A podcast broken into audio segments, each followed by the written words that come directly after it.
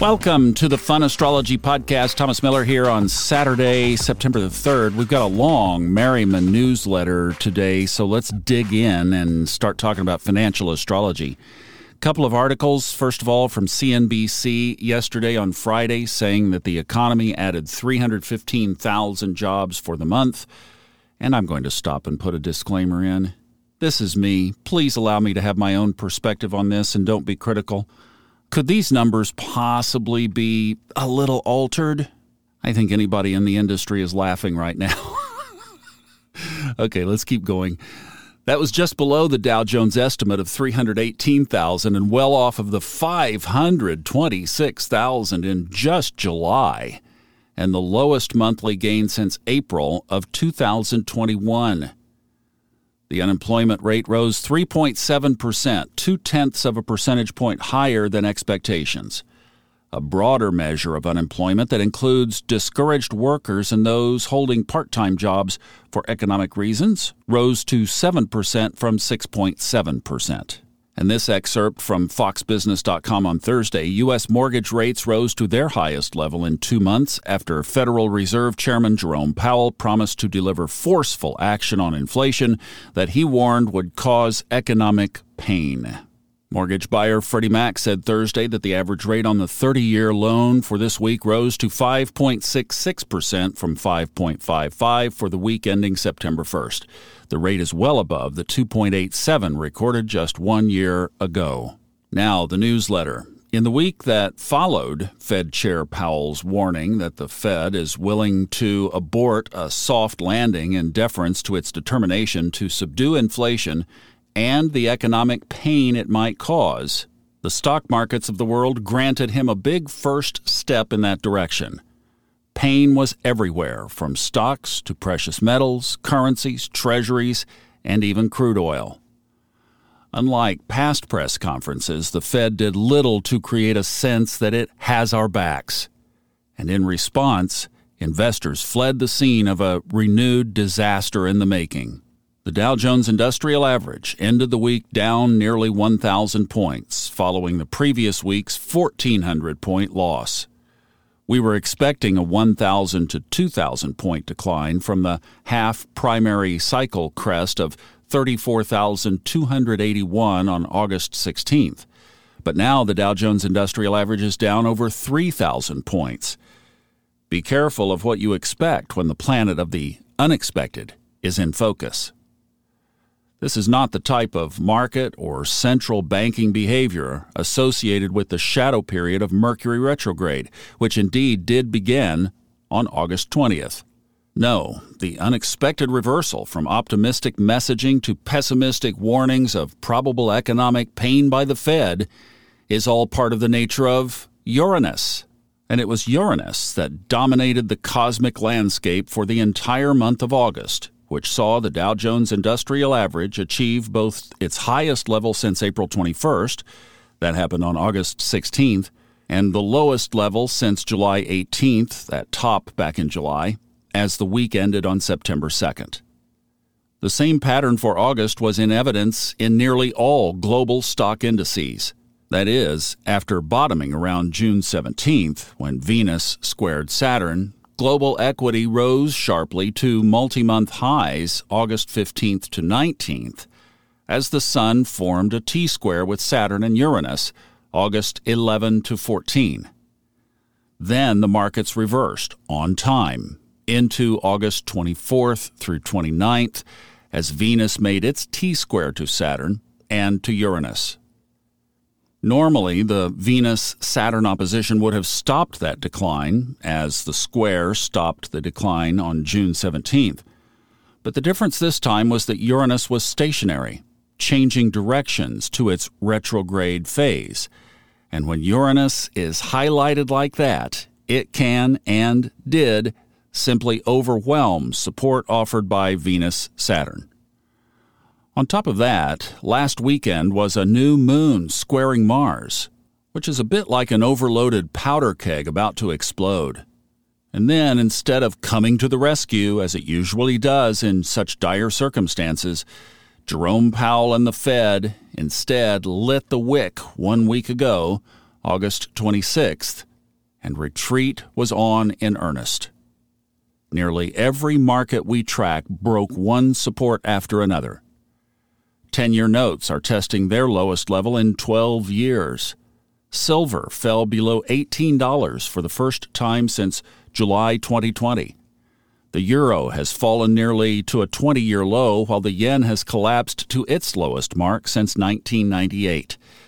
These are not corrections, these are bungee jumps in which the cord was broken. In other markets, crude oil had appreciated nearly 14% from its low of $85.73 on August 16th to a high of 97.66 on August 30th. Two days later, it was back where it started, proving once again that markets go up in steps and come down in elevators. Bitcoin dropped below 20,000 last week, but seems to have found support around 19,500, still well above its low of 17,588 made on June 18th. Now, the shorter term geocosmics and longer term thoughts. From the Wall Street Journal on Thursday. Inflation in the Eurozone rose to a record in August. Consumer prices were 9.1% higher than a year ago, and that's the highest rate since records began in early 1997. Take your pick of several geocosmic factors that probably contributed to this sudden turn from optimism to pessimism in the financial markets. Some say it was the shadow period of Mercury retrograde, a phenomenon that started August 20th and will remain in force through October 17th. The actual retrograde of Mercury begins this week, September 9th or 10th, depending on where you are, and lasts through October 2nd. The retrograde starts at 8 degrees Libra later this week and ends at 24 degrees Virgo. But many astrologers consider the transit of Mercury from its first passage of 24 degrees Virgo on August 20th before it turned retrograde to its final passage of over 8 degrees Libra after it ends retrograde to be entirely charged with the qualities of Mercury retrograde the period before the retrograde and after the retrograde that still fall within the degree range of the retrograde is known as the shadow of Mercury retrograde. Interestingly enough, the end of the summer rally in stocks did commence around the beginning of the Mercury retrograde shadow period. Or it might relate to Mars beginning its unusually long journey through Gemini, which also began August 20th and will remain in the ruling sign of the trickster, Mercury retrograde, through March 25th, 2023. For some odd reason, Mars in Gemini is one of the warmongering signs for the god of war, along with Sagittarius and Capricorn. It spends more than the usual six to seven weeks in Gemini this time because it will be retrograde from October 30th, 2022 through January 12th, 2023, which is yet another planetary sign placement known for its propensity to engage in conflicts that can turn threatening, but one in which the aggressor usually pays a steep price and oftentimes ends up in defeat. Or maybe all of this is related to the transit of Pluto, currently in opposition to Neptune in the founding chart of the Federal Reserve Board, dated December 23, 1913. Maybe the Fed doesn't really know what it's doing. Maybe it has really lost control, and by changing the narrative from hope and trust in a soft landing to one of fear and pain of loss, loss of job, loss of financial security, it will recover its lost credibility from totally missing the emergence of the highest rate of inflation in over 40 years. It never saw it coming until it was already here. That's the kind of delusion or lack of awareness that typifies Neptune being activated. The only problem with this line of thinking is that inflation is not a problem solely endured by the United States or missed solely by the U.S. central bank. In place of each of these possible contributors to the wounded stock market of last week, I would argue the main cosmic culprit is Uranus. We warned of the unpredictable and chaotic, the disruptive nature of Uranus being highlighted in the month of August long before August began. It was to be a fight for the trend of world stock indices. Either the market would explode higher into the eye of the storm, which is pegged to be September 21 through 28, plus or minus two weeks, and Jupiter hits the midpoint of the next Saturn Uranus square. Hmm. Or the market would turn sharply down and resume a bear market that started shortly after the last Saturn Uranus waning square of December 24th, 2021, and the following all time high on January 4th, culminating possibly in a financial panic in the August to November time period. Judgment on that still out. Two weeks back, it looked like the Bulls had taken control, but then Uranus struck deep in mid August, and the Fed has pivoted from the role of cheerleader to alarmist. And it's happening right as we approach the fourth and final passage of the most powerful planetary setup of the year Jupiter in a double semi square to Saturn and Uranus. Saturn Uranus, as we know, is a big disruption. With Jupiter, it's even bigger. For Jupiter always does its thing with bigness in mind. Jupiter does not do small.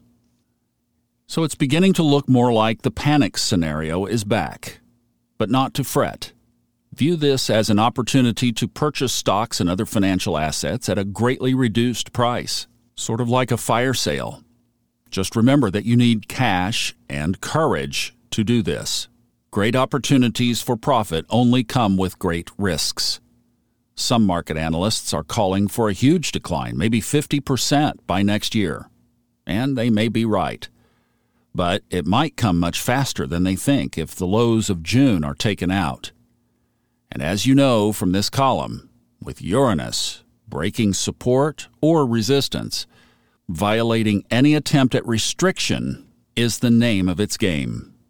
So get your checkbook ready to buy stocks, Bitcoin, energy, etc., if this happens in the next six weeks. Now, that's the newsletter. This is not financial advice. This is reading and interpreting the newsletter written every week, except next weekend they're having a big seminar at uh, Merriman's headquarters, but it's MMAcycles.com. But the intention of this is not to provide financial advice. For that, you need to see a licensed financial advisor Get the disclaimer in there. Now let's also talk about the yod. So this is not Merriman, this is Thomas. We're done with Merriman for today. Let's talk about this yod because on Wednesday, and I did a TikTok video on this, we had a Venus, Pluto, Neptune yod. And remember, the yod is the witch's hat, and at the top of the hat is Venus and that's Venus in the expiring degrees of Leo. On Wednesday, it was at 24 degrees, 25 degrees on Thursday, and 26 degrees on Friday. But particularly Wednesday as a pivot point, and Thursday as really the strongest of the aspect, then it waned out on Friday. This is why I did the videos. And in fact, there's one on YouTube. Yeah, there's one on YouTube that's a longer version, and I show it on the chart. And this is why, because this is a financial yod, if ever there was one. Venus rules money. Neptune covers several areas that we've really started to get used to. For one, oil, natural gas, anything liquid, everything to do with drugs. That's pharmaceuticals, biotech. Also rules the trash industry like waste management. Warren, uh, what was his name? Huizenga, the guy that owned the ball club in Florida, Wayne Huizenga. Yeah, waste management. There you go. All Neptune. But it also rules inflation and debt. And as you hear so many times on this podcast, there's a flip side of inspiration, intuition, and spiritual connection, or the shadow side of illusion, delusion, deception, lies, etc. And then the third leg of this yod was Pluto, Ray just talked about Jupiter doing things big. Pluto does things powerfully. There is some overlap with a couple of other planets. For one, it also kind of co rules crude oil with Neptune. That could be one. Also, it definitely rules atomic energy. And not to be alarmist here, but I did see a video yesterday of uh, supposedly this guy who tracks airplane flights. And he was saying that there is a certain airplane that the United States has that can detect any nuclear atomic radiation in the atmosphere. And that these planes had been unusually active this past week and even flying out over the Atlantic typically where they just stay within U.S. airspace. I don't know if any of that is true or not, but just saying, repeating what I saw. But this yod obviously was a trigger. It did everything that planetary configurations in astrology are intended to do. It pivoted, it triggered, and if Merriman's right here, it set a new direction down. We'll see what the follow through is next week. So I've been expanding things here because of all of this and just looking at the astrology of what's ahead of us. I kind of had hoped that this would give us September as a free pass, but I don't know. With all of this stuff converging and with what happened in the markets this week, it may have already begun. So you can come to TikTok and YouTube for more Fun Astrology Podcast, both places and we will be keeping an eye on this a little bit closer than we have been on a daily basis. And that's where you'll find the in between stuff. All right, have a great week.